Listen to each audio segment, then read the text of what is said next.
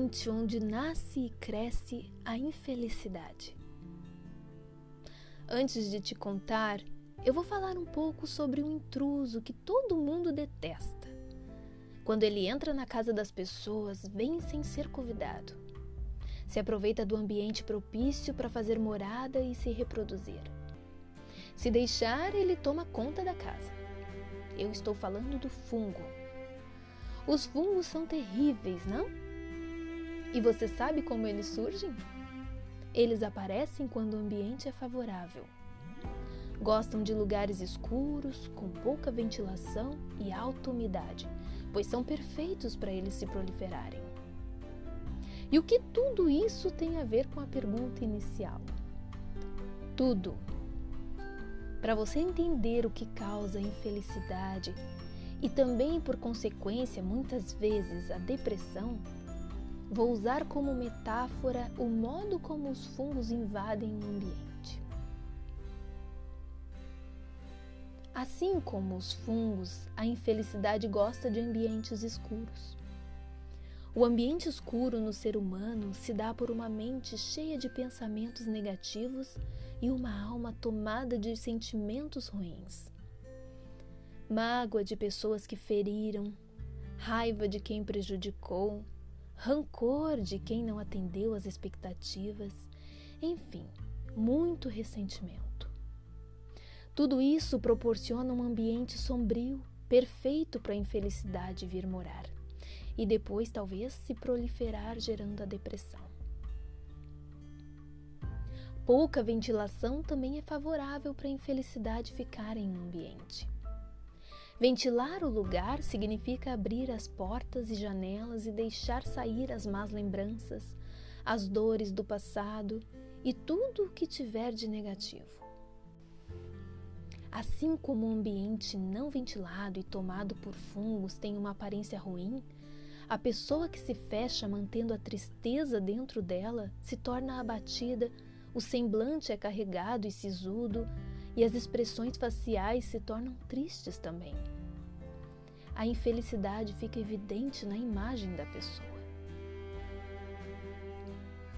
Outro aspecto que também atrai os fungos é a umidade. Mas onde o calor do sol toca, a umidade não permanece.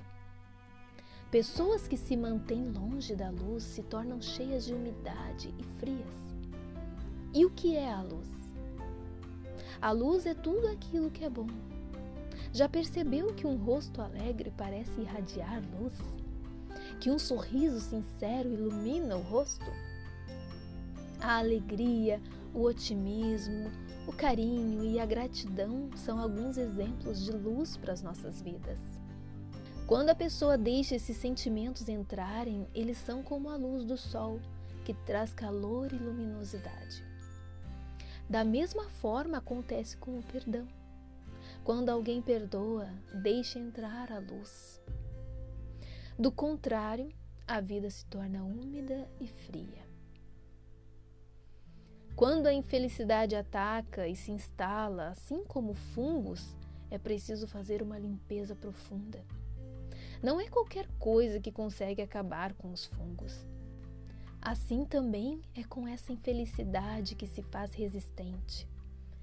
É preciso fazer uma faxina interior.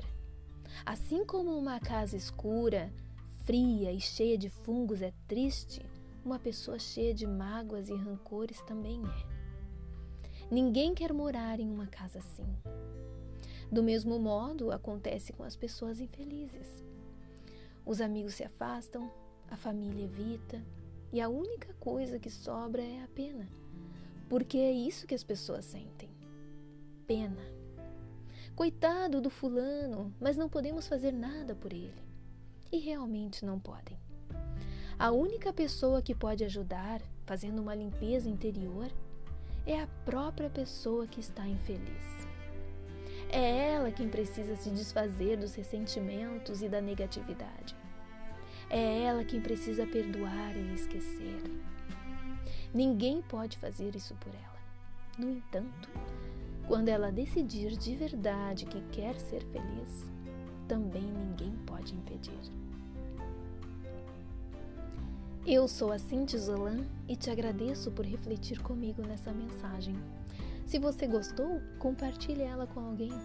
Aquilo que te faz bem pode fazer bem a outro também. Estas mensagens estão disponíveis em podcasts no Spotify e em vídeos no YouTube.